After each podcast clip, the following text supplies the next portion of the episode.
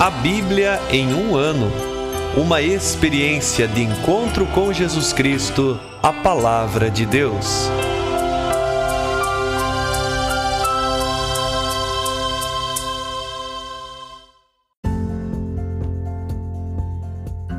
Olá, eu sou Ivonei, seminarista da Diocese de Ponta Grossa, Paraná. Você está ouvindo o podcast A Bíblia em um ano. Usando um plano de leitura cronológico, vamos ler a Bíblia inteira em 365 dias, descobrindo como a história da salvação se desdobra e se atualiza em nossas próprias vidas e na vida da Igreja. Estamos usando a Bíblia Católica com a tradução oficial da CNBB, a Conferência Nacional dos Bispos do Brasil. Você pode baixar o plano de leitura completo por meio de um link que você encontra na página do Instagram, a Bíblia.em um ano, ou no facebook.com.br seminariopg. Inscreva-se nesse podcast por meio da plataforma que preferir para receber as notificações diárias de nossos episódios.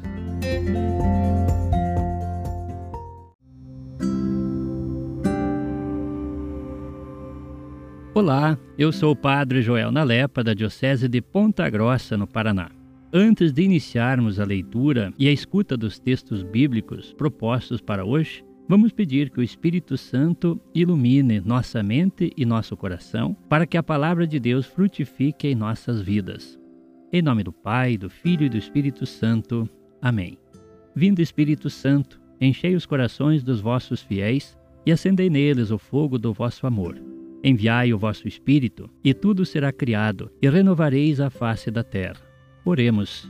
Ó Deus, que instruístes os corações dos vossos fiéis com a luz do Espírito Santo, fazei que apreciemos retamente todas as coisas, segundo o mesmo Espírito, e gozemos sempre de Sua consolação. Por Cristo nosso Senhor. Amém.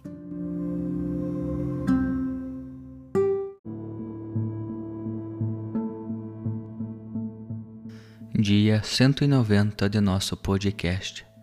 Lemos o capítulo 15 do segundo livro de Reis os capítulos 1 ao capítulo 4 do livro de Jonas e o Salmo 138.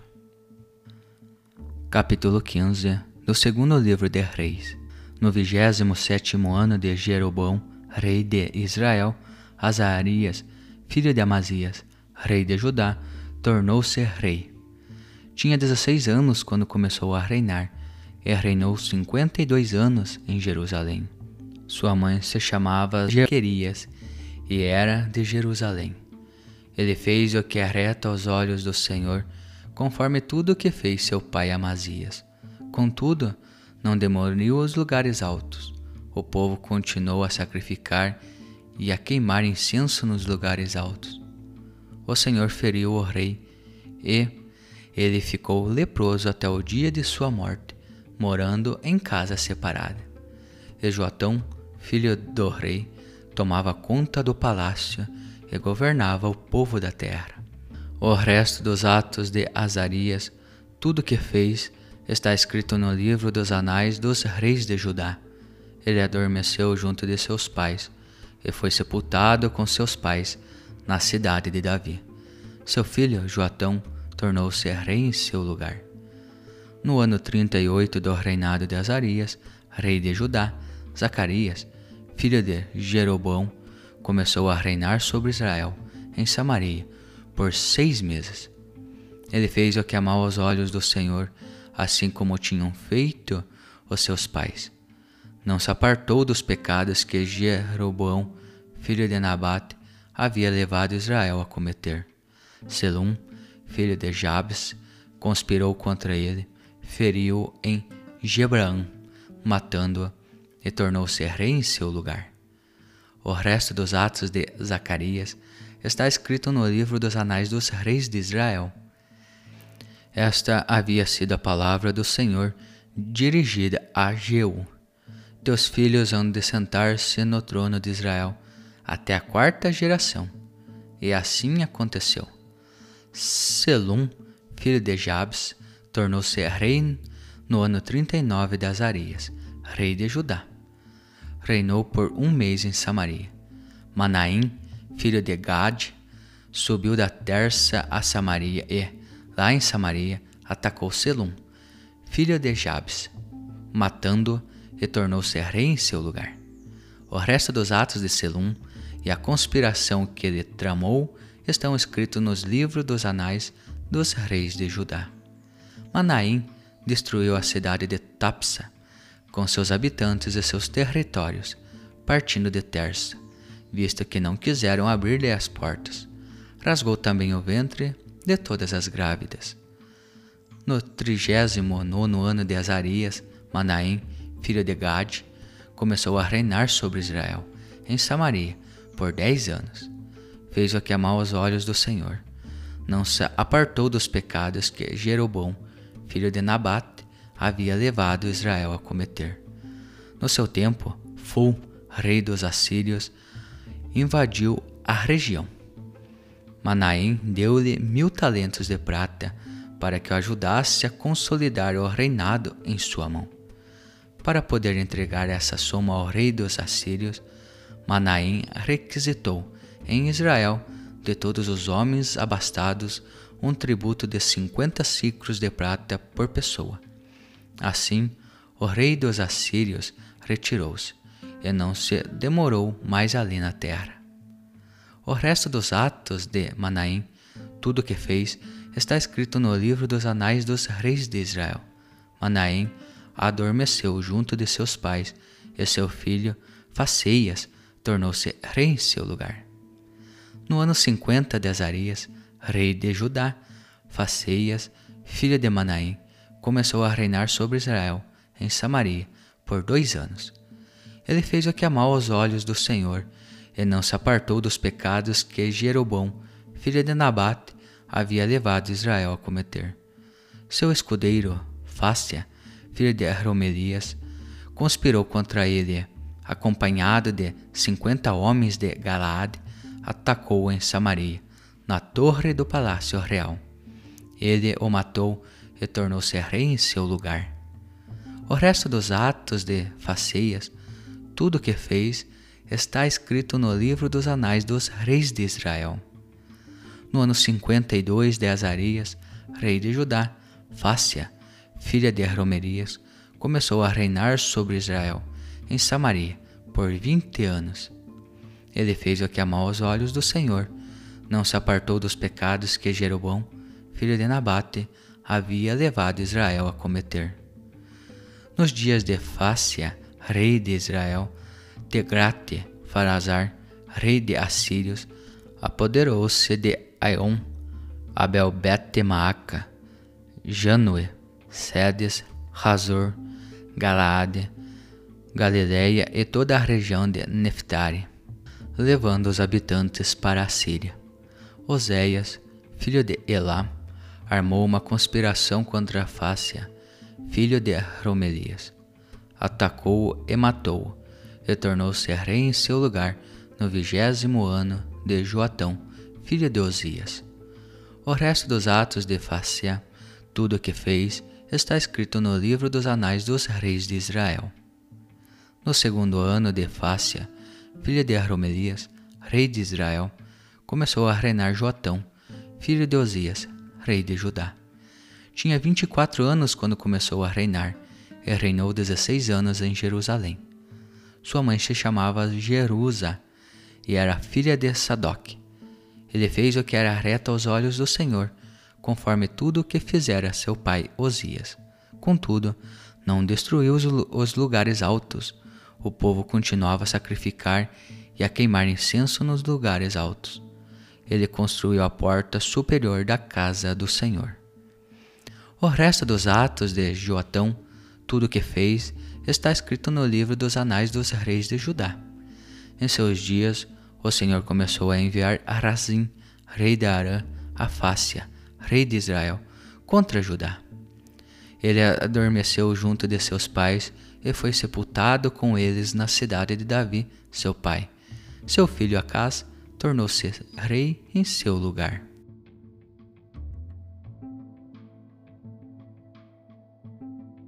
Primeiro capítulo do livro de Jonas.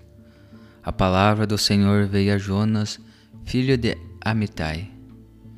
Levanta-te, vai a Nínive, a grande cidade, e prega contra ela, porque sua maldade subiu até mim. Levantou-se Jonas, porém, para fugir para Tarsis, longe da face do Senhor. Desceu a Jope e encontrou um navio que estava indo para Tarsis. Pagou a passagem e embarcou para ir com eles a Tarsis, longe da face do Senhor. Mas o Senhor lançou um forte vento sobre o mar. Houve então uma grande tempestade no mar, de modo que o navio estava a ponto de naufragar. Os marinheiros tiveram medo e clamaram cada qual ao próprio Deus. Lançaram ao mar a carga que havia no navio, para aliviá-lo. Jonas, no entanto, tinha descido para a parte inferior da nave, onde ele se deitou e adormeceu. Aproximou-se dele então o capitão e lhe disse: Que há contigo que estás dormindo? Levanta-te e invoca o teu Deus. Talvez Deus pense em nós, de modo que não pereçamos. Disseram uns aos outros: Vinde, lancemos as sortes para sabermos quem é a causa deste mal. Lançaram então a sorte, e a sorte caiu em Jonas. Disseram-lhe: Conta-nos por que nos sobrevém este mal. Qual é tua ocupação e de onde vens? Qual a tua terra e de que povo és tu? Ele lhes disse: Sou hebreu e temo ao Senhor, o Deus dos céus, aquele que fez o mar e a terra firme. Encheram-se os homens de temor e lhe disseram: Que é isto que fizeste?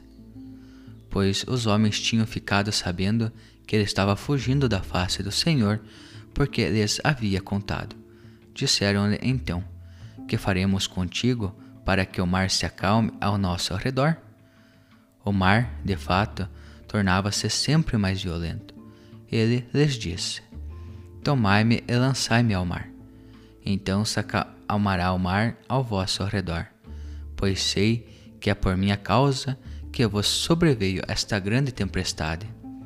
Entretanto, os homens remavam para retornar à terra firme, mas não conseguiam pois o mar tornava-se sempre mais violento contra eles. Invocaram então ao Senhor e disseram: Ah, Senhor, que nós não pereçamos por causa da vida deste homem. Não faças cair sobre nós sangue inocente, pois tu, Senhor, conforme te aprouve, fizeste.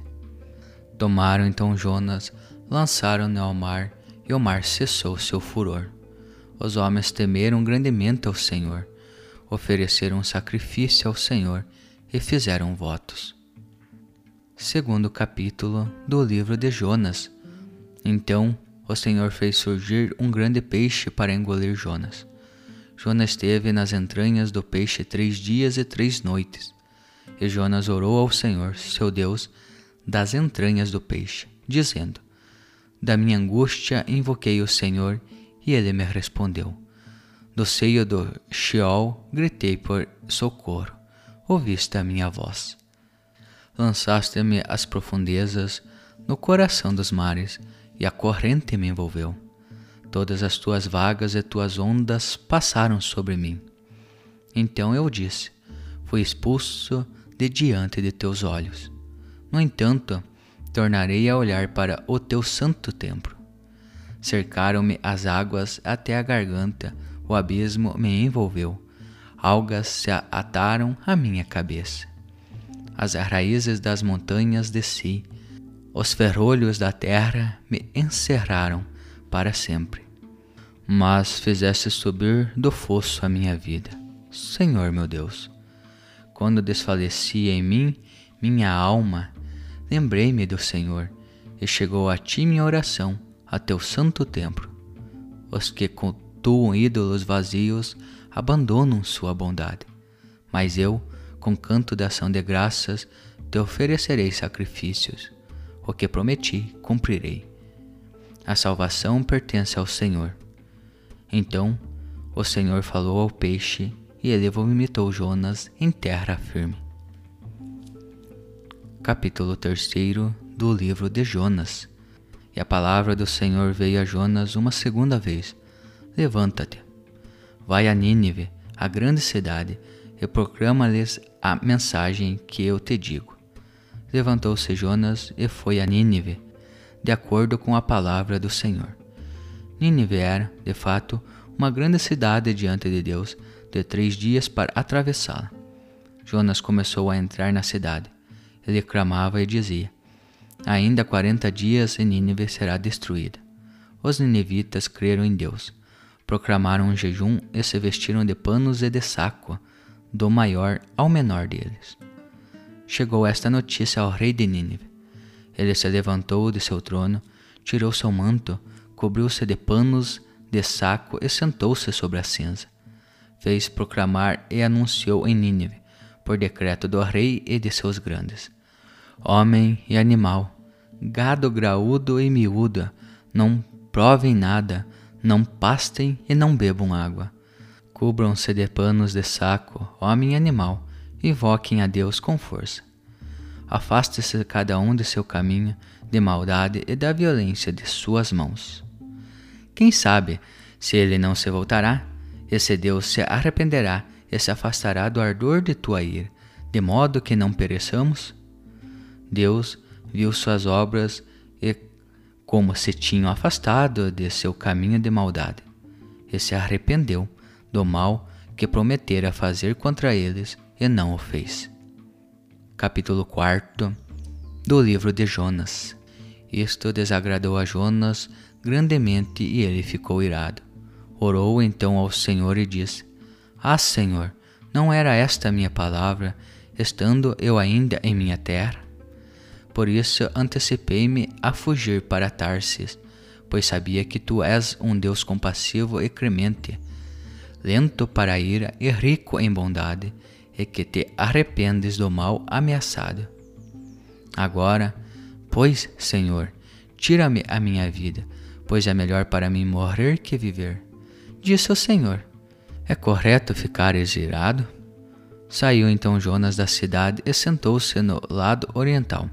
Lá fez para si uma tenda, sentou-se debaixo dela, à sombra, até ver o que aconteceria à cidade o Senhor Deus fez surgir uma mamoneira. Ela cresceu sobre Jonas para fazer sombra sobre sua cabeça, para livrá-lo de seu mal. Jonas alegrou-se profundamente pela mamoneira. Deus fez surgir um verme ao despontar da aurora do dia seguinte. Ele feriu o ricino que secou. Aconteceu que, ao nascer do sol, Deus fez surgir um vento oriental sufocante. O sol feriu a cabeça de Jonas e ele desfaleceu. Desejou então, com toda a sua alma, morrer. Disse: É melhor para mim morrer que viver. Disse Deus a Jonas: É correto ficar exirado por causa da mamoneira? Ele disse: É correto ficar irado até a morte. Disse o Senhor: Tens compaixão da mamoneira pela qual não te afadigaste e que não fizeste crescer, que numa noite nasceu e numa noite pereceu. E eu não tirei compaixão de Nínive, a grande cidade, na qual há mais de cento e vinte mil pessoas, que não distinguem entre sua direita e esquerda, bem como muitos animais?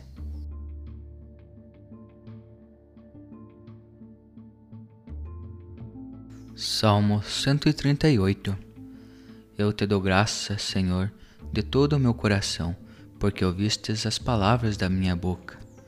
Na presença dos anjos eu te salmodiarei, prostrado para o teu santo templo, e darei graças a teu nome, por causa da tua misericórdia e da tua fidelidade, porque engrandecestes a tua promessa acima de todo nome. No dia em que eu te invocar, atende-me e multiplicarás a força em minha alma. Todos os reis da terra te darão graças, Senhor, porque ouviram as promessas de tua boca. E cantarão os teus caminhos, porque é grande a glória do Senhor. Porque o Senhor Altíssimo olha para o humilde, mas o soberbo ele o conhece de longe. Se eu andar no meio da tribulação, tu me conservarás a vida. Contra a ira dos meus inimigos estenderás a tua mão, e a tua mão direita me salvará. O Senhor contemplará a sua obra por mim. Senhor, a tua misericórdia é para sempre. Não desprezes as obras de tuas mãos.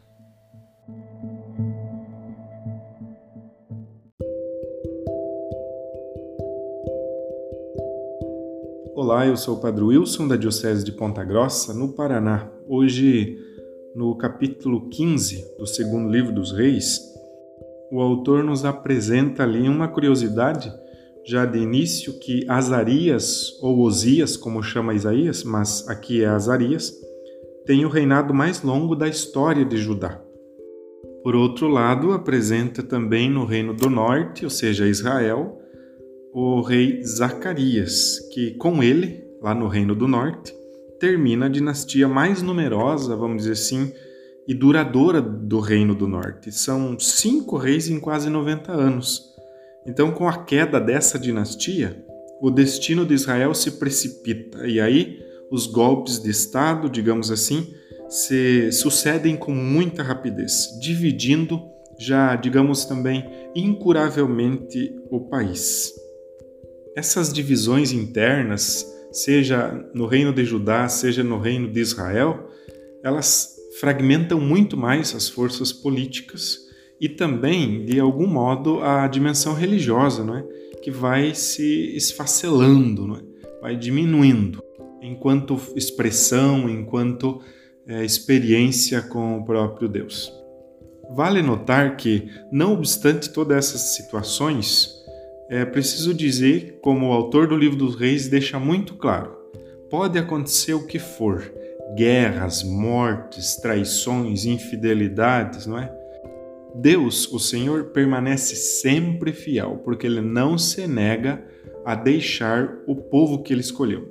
Então é possível dizer com os santos, como disse também Santa Teresa, né? Tudo passa, mas Deus não muda. Deus permanece. Deus não passa. Nesse sentido, meu irmão, minha irmã, você também tem isso presente com você? Que Deus não passa, tudo mais passa, mas Deus não, Deus permanece? Não é uma frase simplesmente solta ao vento.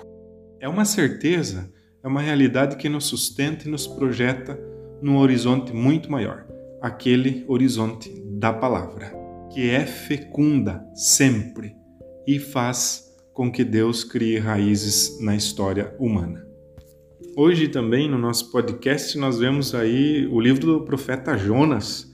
É um homem que se empenha em fazer exatamente o contrário do que um profeta deveria fazer. Jonas simboliza aquele homem que foge de Deus e não quer ir onde o Senhor o envia e nem dizer o que o Senhor lhe ordena.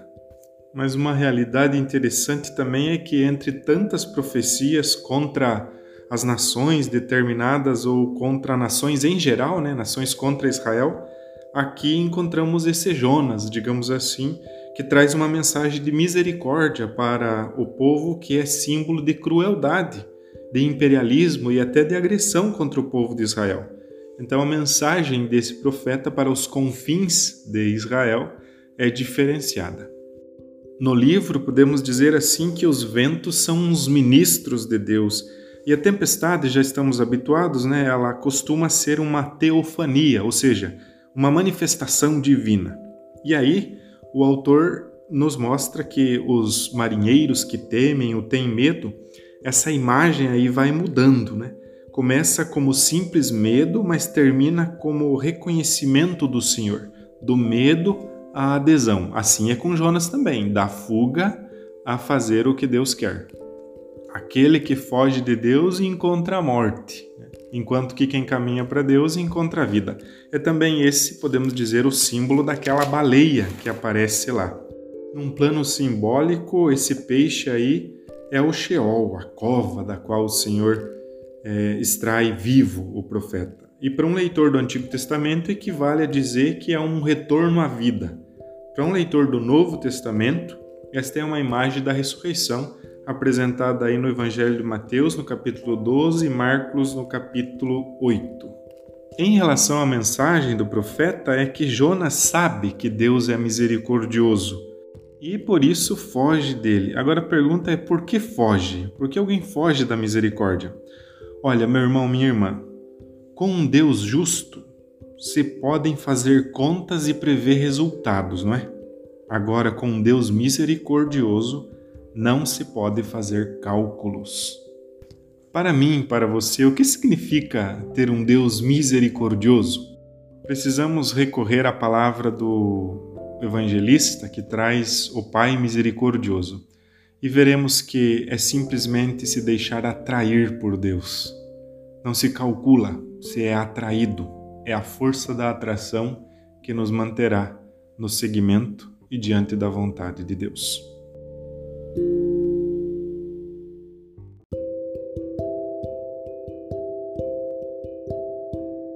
Querido irmão, querida irmã, Jesus afirma a todos nós: felizes os que escutam a palavra de Deus e a põem em prática. Peçamos que a palavra que acabamos de ouvir se faça vida em nós e inspire as nossas ações. Oremos. Ó Deus, concedei ao vosso povo alimentar-se cada vez mais da vossa palavra e nela encontrar a fonte da vida. Por nosso Senhor Jesus Cristo, vosso Filho, na unidade do Espírito Santo. Amém. Quem vos fala é o Padre Jaime Roça, vigário-geral da Diocese de Ponta Grossa, no Paraná. Que desça sobre vós a bênção de Deus Todo-Poderoso, Pai, Filho e Espírito Santo. Amém.